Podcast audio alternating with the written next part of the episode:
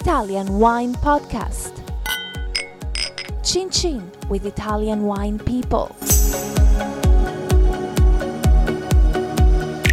Hello, this is the Italian Wine Podcast with me, Monty Waldin. In the hot seat today is Tim Manning, founder owner of the Vinochisti. Have I said that right? You have indeed. Winery in Panzano in Chianti Classico in Tuscany. Tim, let's start by asking where are you from? I was born in Manchester, um, uh, brought up just outside Liverpool, a little place called the Wirral. a little place called the Wirral. Yeah.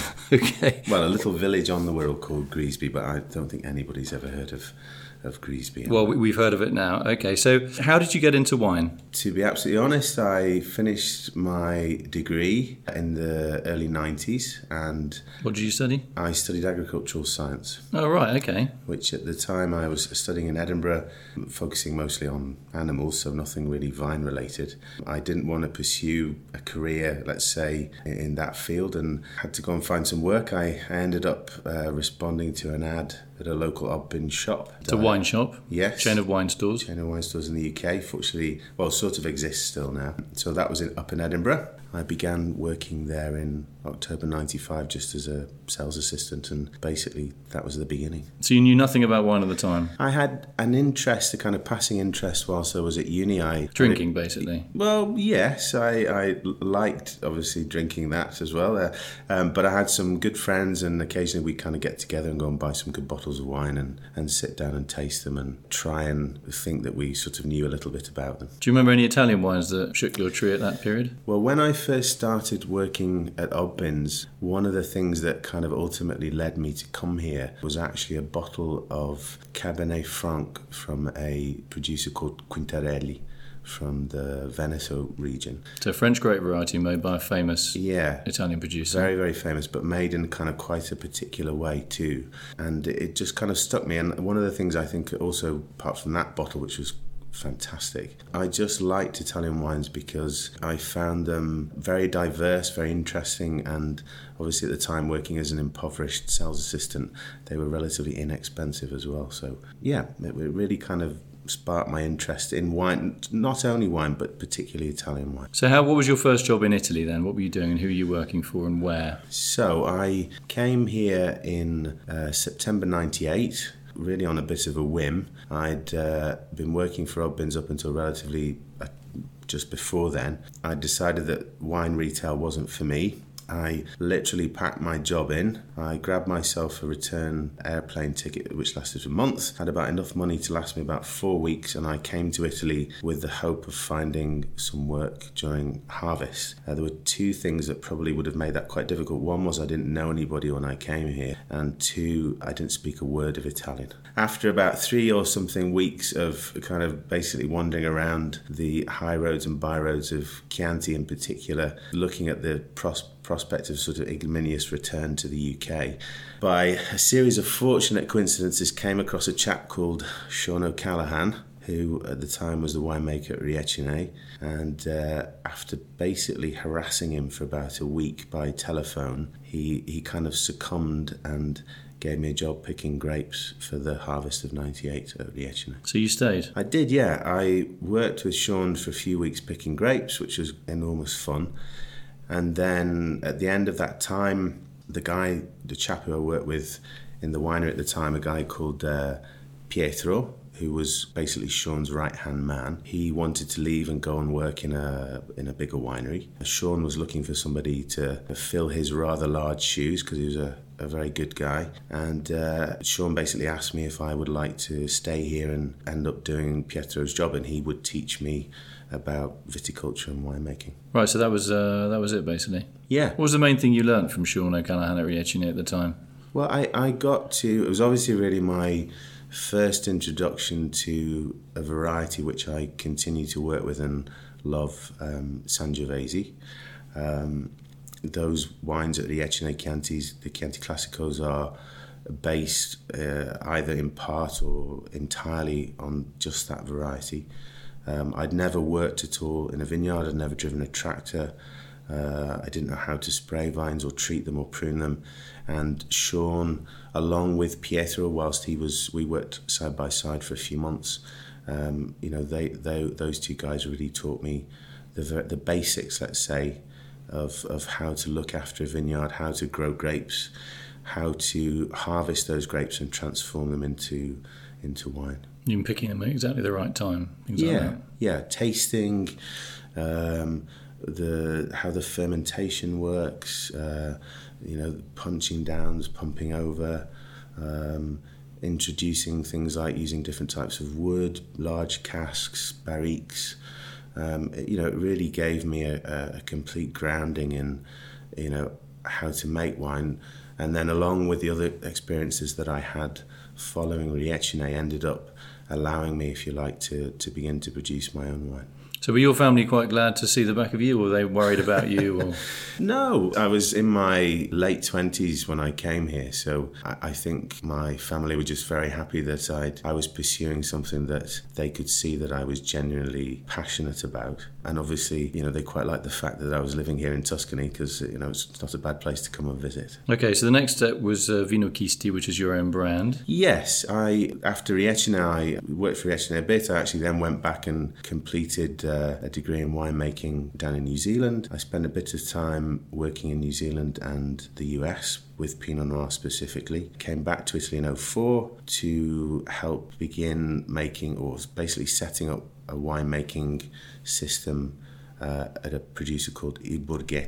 Where Where's I- that? Near San Casciano. Still is a family run property. They had planted some vines, produced a very small amount of wine in 03, but 04 was really their first, let's say, commercial vintage, the, the very young vineyards. So you were making the wine for them. Yes, How much more challenging was that, knowing that your ass is on the line? If you're working in someone else's winery and you make a mistake, they can say, "Well, actually, I didn't tell you how to do it right. It's my fault." Whereas if you're on your own, Yes, I did sort of feel that my, my proverbial arse was a bit on the line because when I arrived there, the owner, Antonio Cavallini, he had been making a bit of wine but didn't really have a sort of system in place to produce the wine that was of the grapes that were about to arrive from these new vineyards. And uh, I'd just come back from working in Oregon uh, for a producer called Cristom, and uh, I rather boldly persuaded him to adopt some methods of production which I was quite keen to to experiment with um, that I picked up from working with uh, a chap called Steve Doerner at Cristom. and what does that mean? There, it's about organisation you're talking about. Uh, it was about more about method Like, oh, like what? Go on. So, Cristom, this is a, a producer that sort of specialises, if you like, in single vineyard wines. I arrived at Borghetto in January 04 and was immediately kind of struck by the fact that the vineyards were a small property but with lots and lots of small vineyards. And so I wanted to produce the wine on a vineyard by vineyard basis. And that involved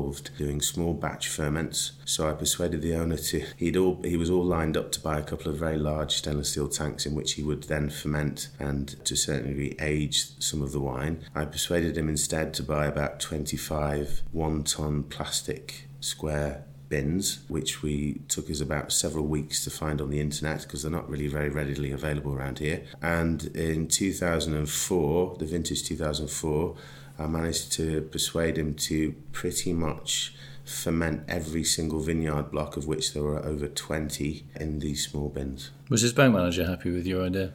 He was very, very happy because the, the, the small bins, the plastic bins, cost an awful lot less than the money he had set aside for buying the, the stainless steel tank. So basically, he was going to put all his eggs into one single big omelette, and you said, actually, if you look after each egg separately, Yeah. and make a boiled egg with one, a fried egg with another, a scrambler with another, Yeah. and then we can see what we can do at the end of the when everything is is, is cooked, so to speak. Yeah, I, I, I didn't see the point in having this beautiful vineyard, these beautiful vineyards with different clones of Sangiovese, different rootstocks, in some cases different varieties as well, a little bit of Cabernet Sauvignon, a little bit of Merlot. Uh, I didn't see the point in in putting all those things as you say, all those eggs in one basket because, you know, each vineyard, due to the fact of where it was, due to the fact of the clone of Sangiovese, the rootstock, obviously would express itself slightly differently. We also used uh, whole clusters as well. Whole, whole bunches. Whole bunches, yeah, which we selected according to the ripeness of the bunches in each of the different vineyards. So the, the percentages of whole bunches changed. And we basically, instead of pumping things over, which was a method that I'd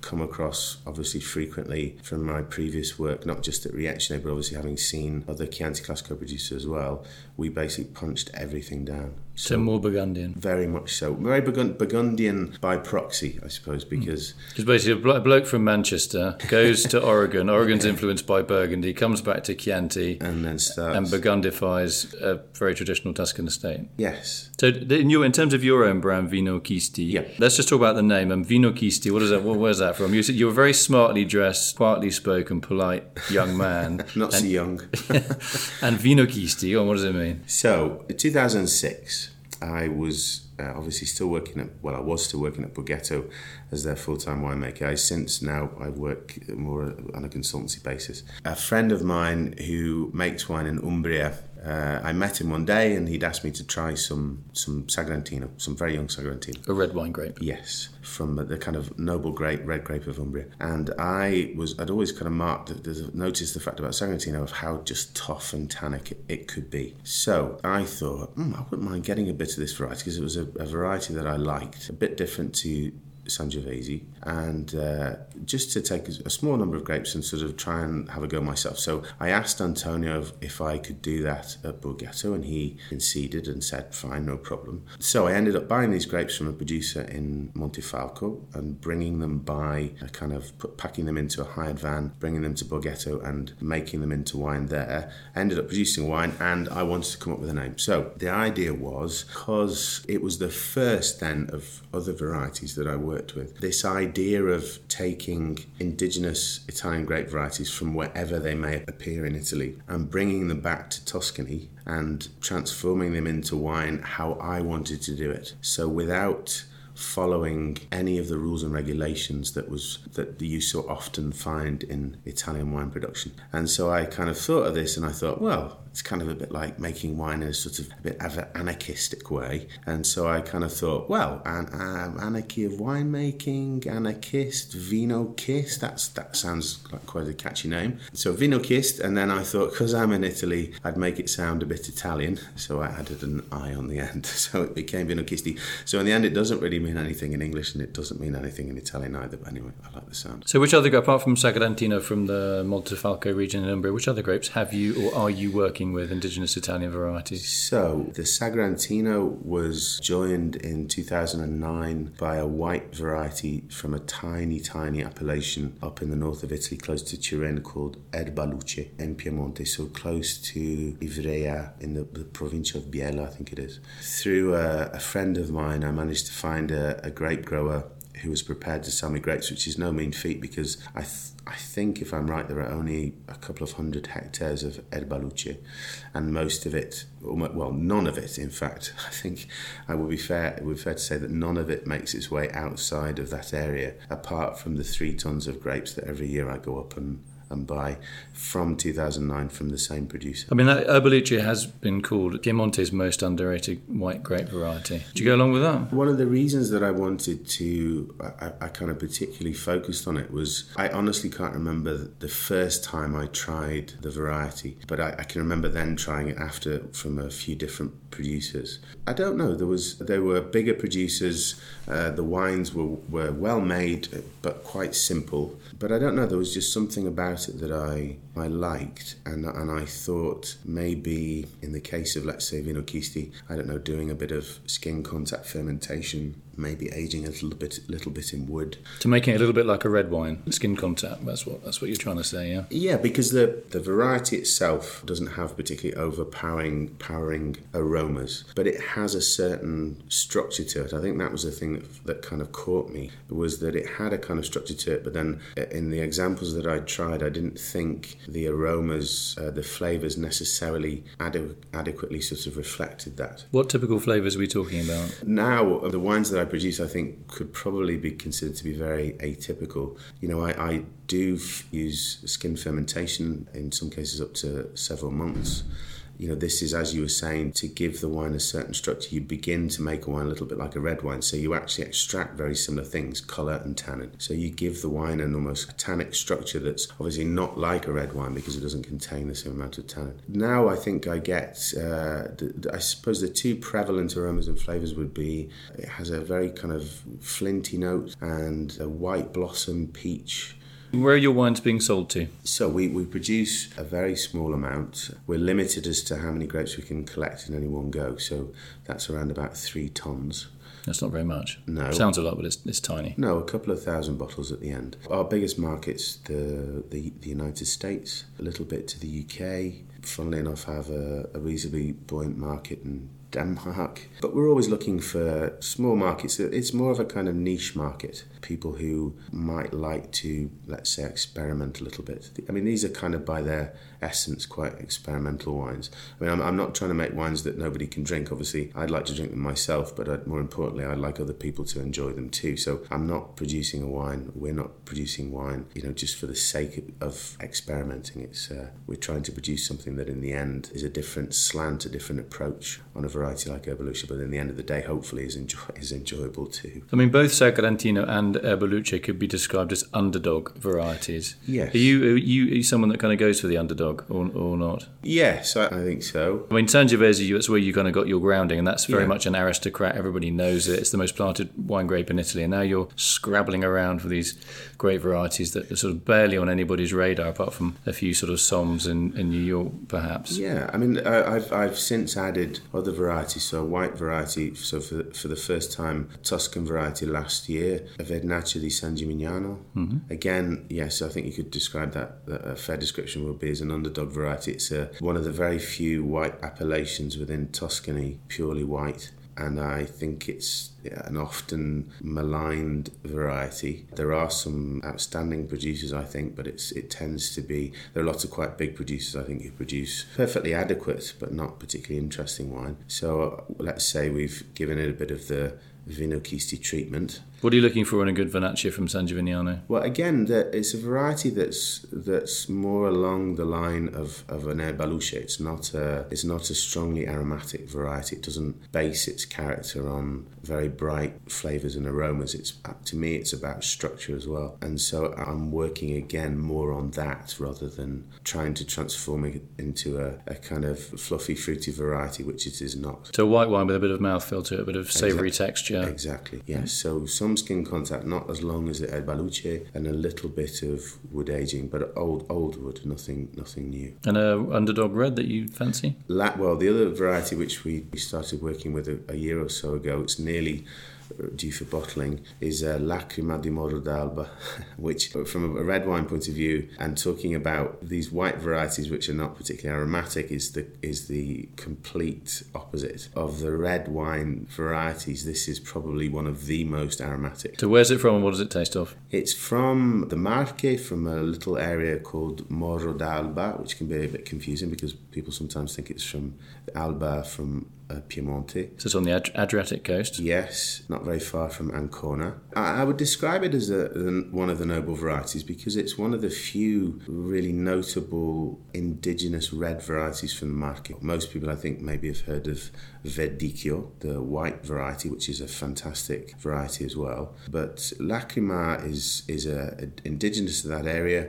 By its nature, it produces wines that are very aromatic, very floral. It's very fruity, isn't it? It's very obviously fruity. Yeah, it- very kind of in your face, isn't it? I mean, you talked about Absolutely. Vernaccia as a white, which is a very not in your face Yes, a variety. very quite, quite reserved variety. This is like a, It's almost musky, isn't it, Lacrima? It has. I mean, one of the things that stuck out to me was uh, it smells like Turkish delight. It has this wonderful kind of rose petal aroma, which uh, I, I think is fantastic. It's just so out of place for, for a red wine. And then, yes, these often the fruit is kind of very sort of crunchy red fruit, very kind of, uh, again, very kind of bright, sort of a little bit in your face. And so, yes, most of the those properties are kind of taken advantage of from the point of view that most lacrimas are made in a very simple, straightforward way to enhance those very typical properties of lacrima. So they're wines made usually with very little short fermentations, very little post-fermentation maceration, aged for the period that they're aged, which is usually not very long in stainless steel.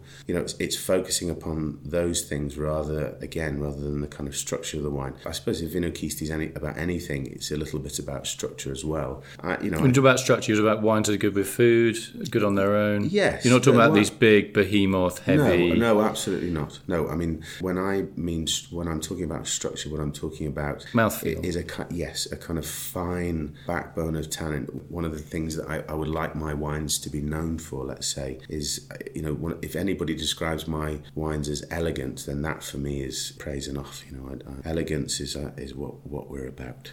Tim Manning, the elegant anarchist in Italian wine. Very exciting project, and I hope to keep in touch. hope to um, interview again in the future, find out which other great varieties you're going to be working with. So I'm sure your project is going to grow. Very fascinating. Thanks for coming in on the Italian Wine Podcast. It's been a real pleasure to meet you. My- Many thanks, Paul Ponti. Thank you. Follow Italian Wine Podcast on Facebook and Instagram.